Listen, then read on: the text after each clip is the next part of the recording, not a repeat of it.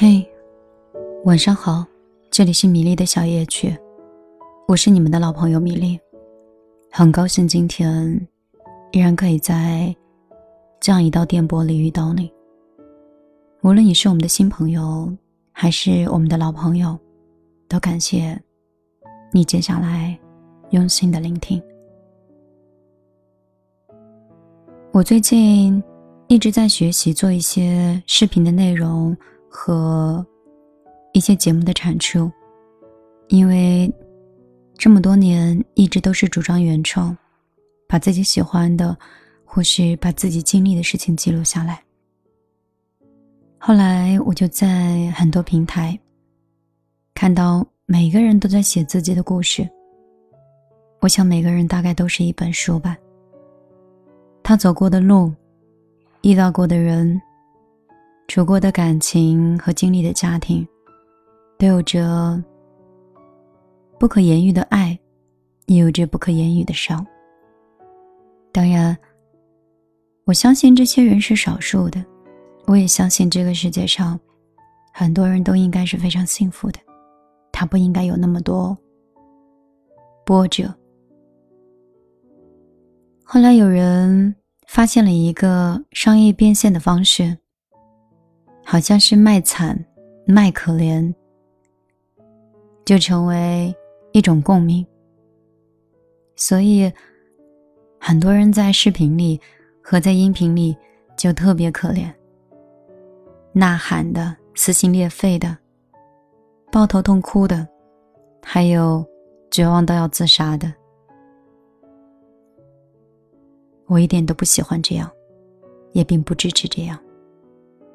我觉得，生活给我们的所有的状态，接受和改变它，才是我们的目的。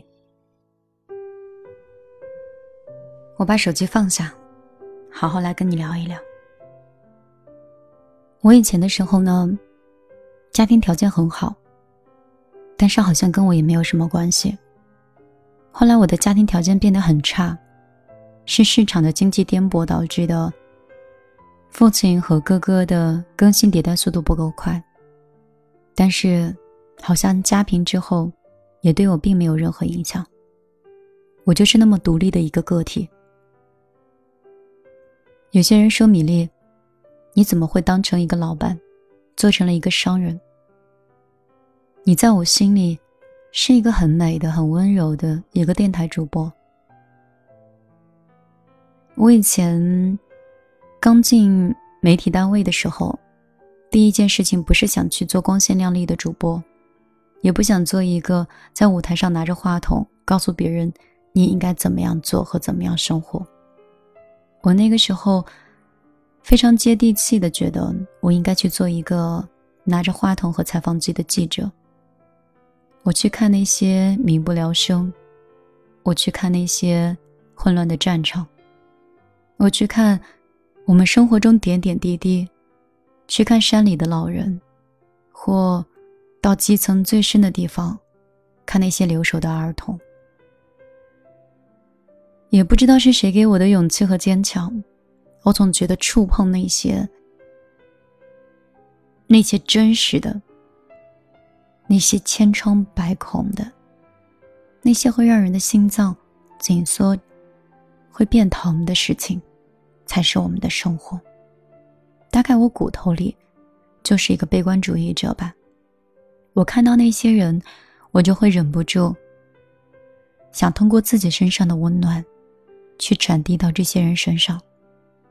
我希望我的话筒和我的纸笔，可以给山里的孩子带来更多的衣服和就读学校的机会。我也希望通过我的采访以及我的报道。可以让躺在医院的这位老人得到更好的救治和医疗，就是这样一种心态，所以，我一直都是从记者做起，而不是光鲜的主播。后来，我转到主播岗位的时候，是因为我觉得那些从来都没有经历过的人，再去传递这些文字的时候，是那么没有力量。他们要求自己的颜值好看，播音的口齿清楚，他们希望每一场播出不出事故就够了。但是在我的概念里，我们不需要很好看，我们可能普通话也没有那么标准，但是我很真实的、有力的告诉你，在一个你看不到的地方，有人需要我们的帮助。就是这样一种信念，我又做了电台的主持人。这是我原始的一个梦想。后来梦想被打破，是来自我们的新领导。领导当时说：“你的声音不好听，而且记者岗位做得非常好，还是建议不要到主播的岗位来了。”其实我并不是追求一定在主播的岗位做什么，而是在我的心里，我觉得只要我想做的，我都可以。后来我转战到网络市场，一直做到今天的米粒，一直做到你们认识的这个米粒。这个坚持，一做就是六年。这一路下来，我看到很多电台的主播纷纷结婚生子，转型市场，去找了更能够抗风险、抗压力的工作岗位。但是我没有。因为这里是我的梦想，所以你们在电台里接触到的迷离，就是像是有一种偏执的执念一样留在这里。我以前半夜的时候经常会看微信消息，他好像是我从实体单位离开之后，我又可以再帮助别人的一种渠道。以前我是通过话筒，把真实的记录记录在。我们的广播当中，然后我们通过相关的执法部门进行监督和进行调改。但是现在呢，我没有对接这些部门，但是我没有很强大的网络舆论。我觉得这些好像都太过于强制。我希望我变成一朵小小的微光，只是轻轻的照亮。我们每个人内心的一个角落，从内心，让我们散发出来更多的光和温暖。我看到我以前半夜里微信里那些痛哭欲绝的，那些手足无措的，以及那些甚至都告诉我已经失去求生欲望的人，我只想告诉。那些需要米粒、需要我陪伴的人，我想跟你说，都会过去的。因为你经历的那些，我都有经历过。有人说你家庭富裕，怎么可能经历过我们这些山区的人？怎么可以经历我们这些痛苦？你那么光鲜，你不会懂的。这和家庭和光鲜都没有关系，我只是想拉着你的手跟你说，不是这样的。以前我家庭条件很好，家里富有跟我没有关系。以后家庭破落，到父母需要我去抚养的时候，这个跟我有关系，但一切都是我主动的。我们北方人重男轻女。父亲，在我看来，我觉得我还不如别人的领养的孩子，得到的爱和得到的关注多。从小到大，我有很多次都在怀疑，我来到这个世界上的目的和意义。虽然我没有到挨饿、受冻的状态。但我是内心是非常的孤独。那个时候就想听广播，因为广播另一端的人好温柔，他在另外一个世界，他告诉我，只要我努力一点，我也可以到那个世界里去。后来，我大学毕业以后，我就立志要做一个广播人，把这样的温暖，无论电台在还是不在，我就是想一直传递下去。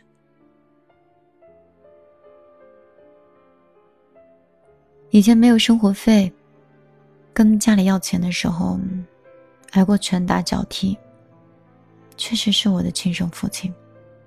这里面牵涉到有北方文化。那一年，我是高中。后来大学大二的时候，再要钱，每一次都是推三阻四。没有任何生活费。别人家的孩子交学费很积极，我们家那么富有，你想我的心态得多坏呀？我们家如此富有，富有到可以抵半座城，真的是半座城。但是我的生活费，每一个学期都很难要下来。别人坐飞机。我就是硬座或是站票，然后哥哥一件衣服三千块，我的衣服从来不过百，我都担心我的心里会畸形。但是这是北方文化，我们没有办法改变，所以，我来到杭州，一定要在南方的城市里落根。是因为我排斥北方的所有。当然，我知道，北方一定也有一些城市和家庭非常的幸福，但我却再也不想回去了。也许这就是一种伤吧。我出来的时候，家里没有给过任何救助，没有任何帮助。我记得在我最难的时候，我想向家人求救。我当时就想，我不能向家里要钱。那一年我二十三岁，我觉得如果我要钱，我就失去了尊严。我有第一次要钱，我就会第二次失去我的尊严。当我在开口的那一瞬间。我就尊严全失，也失去了自己，也失去了独立，而且永远依附在这种家庭文化里。所以我不能，我不可以妥协。即便是在另外一个城市里，过着行乞的生活，我都不可以向尊严去低头。所以我就想尽办法去挣钱。我二十四岁的时候就已经开公司了，那个时候还在兼职安徽电台。就这么一路以来，在我印象当中，从二零一四年到二零一九年，我基本上不是生病或特殊的环境，我是从来都没有放下工作过。我要在短暂的时间里。挣别人挣不到的钱，因为我要生存。我知道，房子会有的，车子会有的，但是这些，时间会送来给你，你也需要经受时间的考验，在短暂的时间里，如何打造自己的能力、销售能力、抗压能力、接受能力，以及。就像一个杂家一样，不断的吸取很多很多的资讯，有一些可能是营养，但是有一些可能是刺痛。可是节奏太快了，你没有挑剔的时间，你只有不断的受伤和不断的吸取营养的过程当中，再通过自己内心的强大，排解出那些曾经伤害的。误解的、错误的，那些已经伤到你，可曾某个器官都在衰竭的东西，你知道，这是没有办法的。所以，当我去看到网络里其他的人通过他们的创业方式达到现在的时候，我都很羡慕。我不管他的创业的。结果是否是真实的，还是说，也存在一些杜撰的环节？我好像一直只能做一个硬邦邦的人。我就是我，我在用我的生活方式在生活。以前的时候，为了挣点钱，拍虚溜马的去看过别人，去说过一些好听的话，始终觉得我做不成这样的人。而如今，通过那些年的辛苦，那些年的努力，以及原则的坚持，我还是那样硬邦邦的一个米粒。我拒绝所有我不喜欢的，我有能力选择我喜欢的方式和我想相处的人。有人觉得，你为什么会怼这个人？为什么对这个人如此苛刻？为什么说话这么难听？我把这种当成教训和修养。如果你在没有修养的状态里去攻击了别人，在别人的忍耐过程当中，继续喋喋不休，产生攻击，我想这样的人，既然没有吃过苦，也没有挨过巴掌。再这样攻击下去，我只有甩手一巴掌，告诉你，生活不是所有的人都会对你妥协的。我不是这种人，所以他们说我的性格很像苏明玉，也有点像《延禧攻略》里面的魏璎珞。我不知道我像谁，我只知道我是米粒。我对每个人都心存善意，也想感化每一个人。也希望，当你听到我经历的这些，和我与你讲的这些故事，你可以有一个平整的心态，在面对接下来你的工作和生活。你一定要相信我，只要你努力，只要你一直在不停的进步，你想要的那一些，不管是爱情、房子、车子。以及一个温暖的家，你都会有的。好了，今天我就为你分享到这儿。依然是没有准备纸笔，只准备了一架话筒和一副眼镜的米粒。我就这样坐在话筒前，陪你聊聊天。你说好朋友之间打电话，还需要准备稿子吗？我想是不需要的。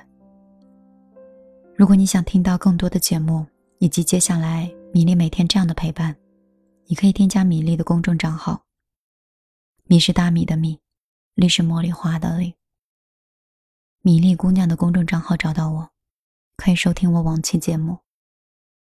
当然，你也可以选择不加，让我们一直留在这种神秘的世界里。今天就陪你到这儿，我们。明天再见吧。我喜欢像孩子一样把事情变简单。我喜欢偶尔不安，你就能一眼看穿。逛街下穿你陪伴，揉我头发说好看。大大世界小小